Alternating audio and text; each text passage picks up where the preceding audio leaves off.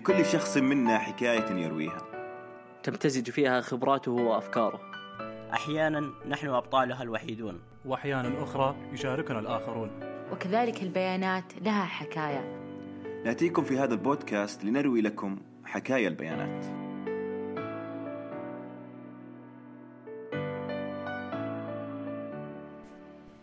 السلام عليكم ورحمة الله وبركاته. مرحبا فيكم في الحلقة الأولى من بودكاست حكاية البيانات. معكم أنا أسيل الداود ونور الرجيبة أكاديميات ومهتمات بعلم البيانات. في الآونة الأخيرة أصبحنا نسمع مصطلح علم البيانات كثيرا وفي مواقف متعددة. أصبح علم البيانات متوغلا أكثر فأكثر في أعمالنا ومجتمعاتنا وأحيانا حتى حياتنا اليومية. في البداية راح نتكلم عن إيش هو علم البيانات وليش احتجنا علم البيانات؟ وبعدين بنحاول الإجابة عن سؤال ليش هذا هو الوقت الجيد أنك تفكر أنك تكون عالم بيانات؟ كثير يعتقدون أن علم البيانات تخصص جديد ولكن الحقيقة أنه تخصص ليس حديث كليا. علم البيانات هو تخصص قائم على عدد من التخصصات مثل علم الإحصاء وعلوم الحاسب الآلي بتفرعاته. علم البيانات بمفهومه البسيط هو محاولة الحصول على رؤى وتطلعات من البيانات كي تساعدنا على فهمها بشكل أكبر. وكأي مجال جديد غالبا ما يكون من المغري ولكن من غير المجدي محاولة وضع حدود ملموسة على تعريفه على أي حال علم البيانات هو أحد التخصصات البينية interdisciplinary. هذا العلم يوظف عدد من الطرق العلمية والخوارزميات لتحليل البيانات والتي عادة ما تكون ضخمة جدا. الهدف من هذه العملية هو استخراج المعرفة knowledge extraction. والمعرفة أي النولج بتعريفها البسيط هي شيء ما بعد البيانات وما بعد المعلومات. المعرفة هي فهم عميق للأشياء بحيث تحتوي على مجموعة من المعلومات المترابطة بشكل يسهل فهم واستيعاب الحالة تحت الدراسة. مما يؤثر في عملية اتخاذ القرارات وتشريع القوانين إن كان, هو إن كان هذا هو الهدف المرجو. مثال على ذلك. محمد ثلاثة تفاح. هذه بيانات. محمد أكل ثلاث تفاحات. هذه معلومة. من هذه المعلومة أستطيع أن أستنتج أنه يبدو أن محمد يفضل فاكهة التفاح. هذه معرفة عميقة عن خيارات محمد حول الأكل. وبهذه الطريقة أستطيع لو كنت صاحب محل أو مدير سوبر ماركت أستهدف محمد بإعلانات وعروض خاصة عن التفاح. الواقع. شبكة تارجت شركة أمريكية معروفة تشبه محلات الدانوب وابن داود عندنا في السعودية. قبل عشر سنوات وفي عام 2012 تحديدا كان عندها توجه من قسم التسويق أنهم يعرفون إذا العميل اللي بتشتري من عندهم حامل بطفل أو لا. قام أحد الموظفين في قسم التسويق باستشارة المحلل الإحصائي أندرو بول وكانوا يبغون منه جواب سؤال واحد فقط. كيف ممكن نعرف إذا العميلة اللي تشتري مننا أغراض حامل بطفل أو لا بدون ما تعطينا هذه المعلومة هل تقدر تسوي لنا هذا الشيء؟ إيش سوى أندرو؟ قام بعمل خوارزمية مكنته من تحديد النساء الحوامل عن طريق مراقبة مشترياتهم أثناء فترات الحمل الأولى بهدف أنه يحدد احتمالية كونها حامل أو لا عشان بعد ذلك تقدر الشركة تستهدفها بإعلانات خاصة بالاستعداد لاستقبال الطفل أثناء شهر الحمل الأخيرة اللي هي المرحلة الحرجة اللي يكون فيها الوالدان عادة في حالة استنفار لشراء الكثير من الأشياء الخاصة بالأطفال. طبعا هذه القصة أثارت ضجة كبيرة في أمريكا في ذلك الوقت ولا يزال يشار إليها في كثير من أدبيات البيانات بمختلف أنواعها كمثال على المخاطر المحتملة لل big data وخاصة أثرها على الخصوصية.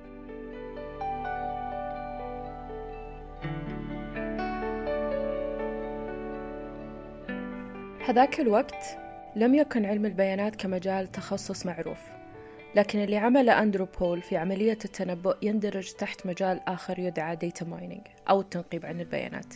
وهذا المجال يتقاطع بشكل كبير مع علم البيانات وكما يوحي الاسم فال data mining أو التنقيب عن البيانات هو جزء من علم البيانات لكن علم البيانات أكثر شمولا منه. التنقيب عن البيانات الآن يعتبر أحد الطرق أو ال techniques تحت علم البيانات. الفرق الجوهري بينهما هو أن علم البيانات يتعامل مع أي نوع من البيانات لكن ال data mining أو التنقيب عن البيانات يتعامل مع بيانات منظمة وعادة ما تكون مخزنة في قواعد البيانات.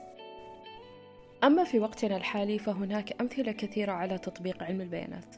مثال عندما نستخدم جوجل لنبحث عن منتج معين بعد ذلك نجد إعلانات كثيرة للمنتج الذي بحثنا عنه في أغلب الشبكات الاجتماعية مثل يوتيوب وتويتر.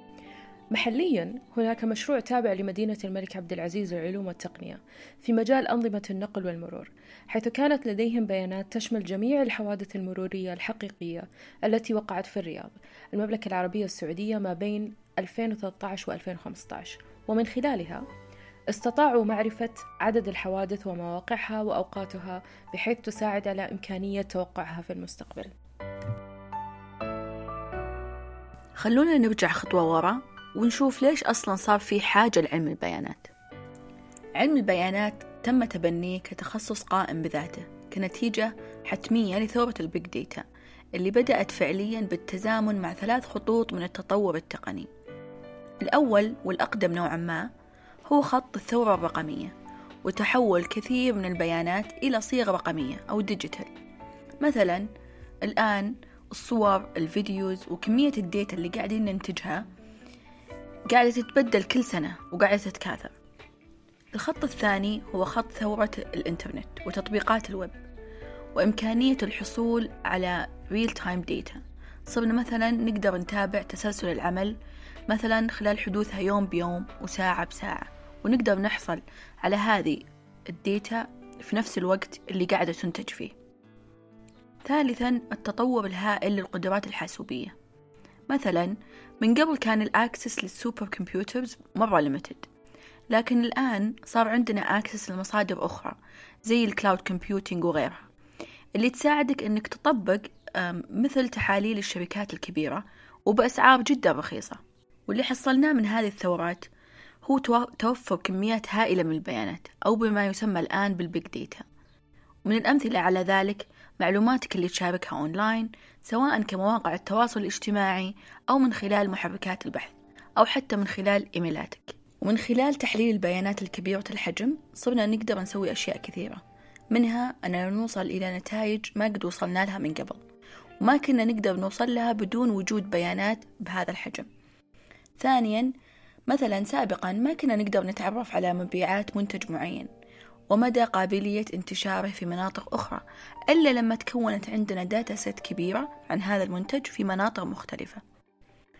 أيضا ساعدتنا ال big data على أننا نكتشف الأنماط المخفية والارتباطات بين البيانات.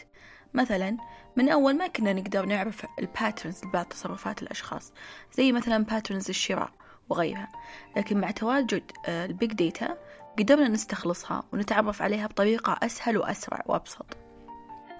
وكنتيجة طبيعية لكل هذا التطور أصبح من المهم الاستفادة منها بغرض فهم الحاضر واستشراف المستقبل عن طريق استخدام بيانات من الحاضر ومن الماضي والهدف الأسمى ما بعد ذلك يتركز في الاستفادة من هذه البيانات لتقديم خدمات معينة أو تطويرها وتسهيل حياة الناس بناء على المعطيات المتوفرة.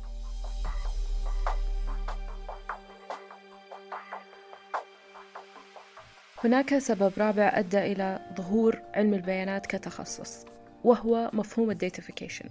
هذا المفهوم ببساطة تحول إلى نمط حياة. زي ما نشوف حاليا نمط حياتنا تحول إلى مصنع لإنتاج ال data لو أخذنا مثال نظارة جوجل أو سناب شات استخدامنا لها يعني أن طريقة الشخص في النظر للأشياء وللي حوله أصبح datafied يعني تحول إلى data تويتر من ناحية ثانية صار يحول الأفكار العابرة إلى بيانات ممكن نحللها ونعرف mood الشخص ورأيه تجاه مواضيع كثيرة. الساعات الذكية التي نلبسها صارت تخزن بيانات عن صحتنا ومعدل نومنا ونبضات القلب عندنا وهكذا.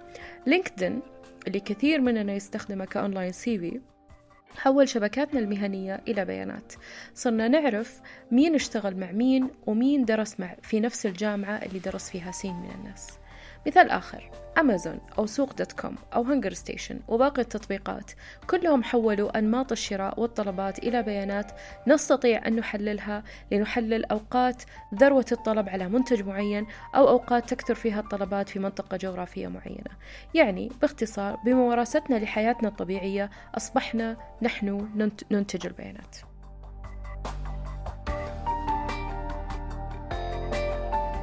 ولكن تحليل البيانات ما يتوقف فقط عند الشركات ومراكز الأبحاث لكن نقدر نستخدمها في الحياة اليومية بعد. طيب كيف؟ الآن يقدر الواحد إنه يجمع البيانات اللي تخليه يعرف إيش أنسب وقت لحجز تذاكر السفر بحيث تكون بأرخص سعر زي مثلا جوجل فلايتس أو مين وين وين أقدر أحصل على أرخص تذكرة فيلم. أيضا صرنا نقدر نعرف أي وقت من السنة هو الأفضل لزيارة أي من بلدان العالم. بحيث إنها تكون off season والأسعار تكون أقل. أيضا صرنا نقدر نعرف كم صرفت هذا اليوم أو هذا الشهر وكيف ممكن إني أسيف للمستقبل. وبكل هذا صرنا نقدر نغير ظروفنا المالية من خلال تحليل البيانات اليومية. طيب الهبة الحين إنك تصير عالم بيانات. لكن السؤال الأهم إيش فائدة إنك تكون عالم بيانات وتدخل في هذا المجال؟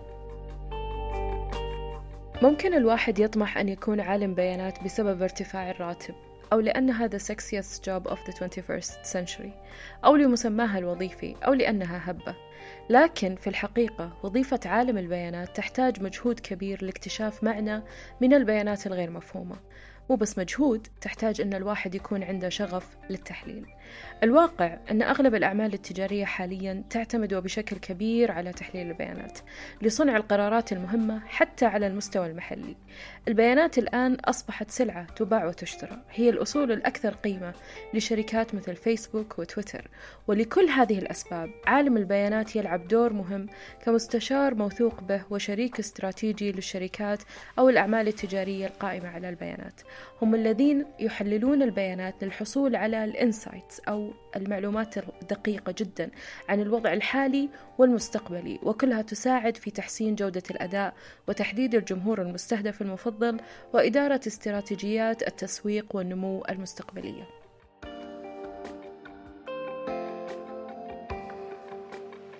هناك تزايد كبير على الوظائف المتعلقة بتحليل البيانات فبناء على تقرير صادر عن شركة ماكنزي أند كومباني أن بحلول عام 2018 بتكون الولايات المتحدة بحاجة إلى ما يقارب 140 أو 180 ألف من علماء البيانات. هناك ازدياد مهول على علماء البيانات بينما العرض منخفض جدا. مثلا تتطلب الهند أكثر من 200 ألف عالم بيانات بحلول عام 2018 مقارنة بالمهندسين والمحاسبين والقانونيين. وأيضا بناء على دراسة قامت فيها شركة جلاسدور في عام 2016 كان علم البيانات هو المجال اللي راح يجيب لك أعلى دخل مقارنة بالمجالات الأخرى. وبناء على النتائج اللي توصلوا لها فمتوسط الراتب الوطني لعلم البيانات هو تقريبا 6 مليون روبية هندية في الهند أي ما يعادل 300 ألف ريال سعودي تقريبا. متوسط الراتب الوطني لعالم البيانات في الولايات المتحدة هو تقريبا 120 ألف دولار. أي ما يعادل 500 ألف ريال سعودي وفي أوروبا متوسط الراتب الوطني لعالم البيانات هو 52 ألف يورو أي ما يعادل 220 ألف ريال هذه الرواتب أعلى بكثير مقارنة بالوظائف الأخرى القريبة منها ولكن تتوقعون كم متوسط الراتب لعالم البيانات هنا في السعودية؟ وهل أصلا عندنا سلم رواتب واضح لهذا المجال؟ نترك الإجابة لكم ختاما كل هذه الأسباب من الممكن أنها قامت بتحفيزك أن تصبح عالم بيانات وأن تدخل عالم البيانات من أوسع أبوابه. لكنها مهنة تحتاج إلى الكثير من الالتزام الشخصي للعمل بجد لتحقيق النتائج المرجوة. في الحلقات القادمة سنتعمق أكثر في تفاصيل علم البيانات. سنتحدث عن المهارات المطلوبة من عالم البيانات وكيف يستطيع أن يحصل عليها.